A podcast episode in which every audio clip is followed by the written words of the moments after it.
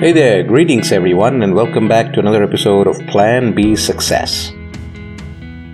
No one likes getting laid off, it's the worst. You're suddenly out of a job with no idea what's next. But being laid off doesn't have to be all bad. Here are some silver linings to getting the boot. You'll save money.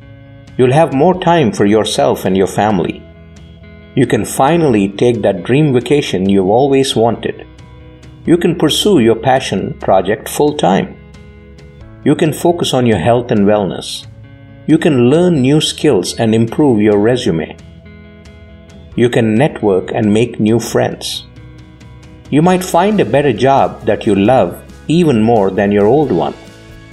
So, next time you're feeling down about getting laid off, remember that it's not all bad. There are plenty of positives that can come from this difficult situation.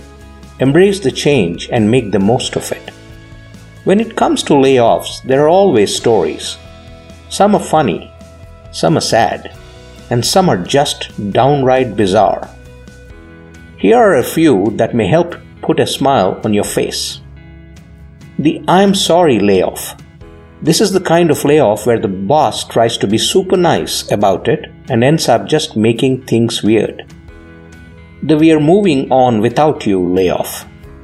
This is the kind of layoff where the company makes it very clear that they would be just fine if you are gone. Ouch. The we can't afford you anymore layoff. This is the kind of layoff that is especially tough to take because it implies that you're not worth what you are being paid we are going in a different direction layoff. This is the kind of layoff where the company is essentially saying that they don't need you anymore and they are moving on without you. The it's not you, it's me layoff. This is the kind of layoff where the company tries to make it seem like it's not your fault, but it very clearly is. Ouch again. No matter what kind of layoff you experience, it's never easy. If you're like most people, the word layoff is enough to send a chill down your spine. After all, who wants to be told that they're no longer needed at their job? But while being laid off can certainly be a stressful experience, it doesn't have to be completely negative. Like we discussed, there are a few silver linings to getting the axe that you might not have considered. Being laid off gives you an opportunity to take some time for yourself if you've been feeling like you're stuck in a rut at work, or if you're just burned out, this can be the perfect chance to hit the reset button. Use this opportunity to take a break, travel, or just spend some time relaxing. You deserve it.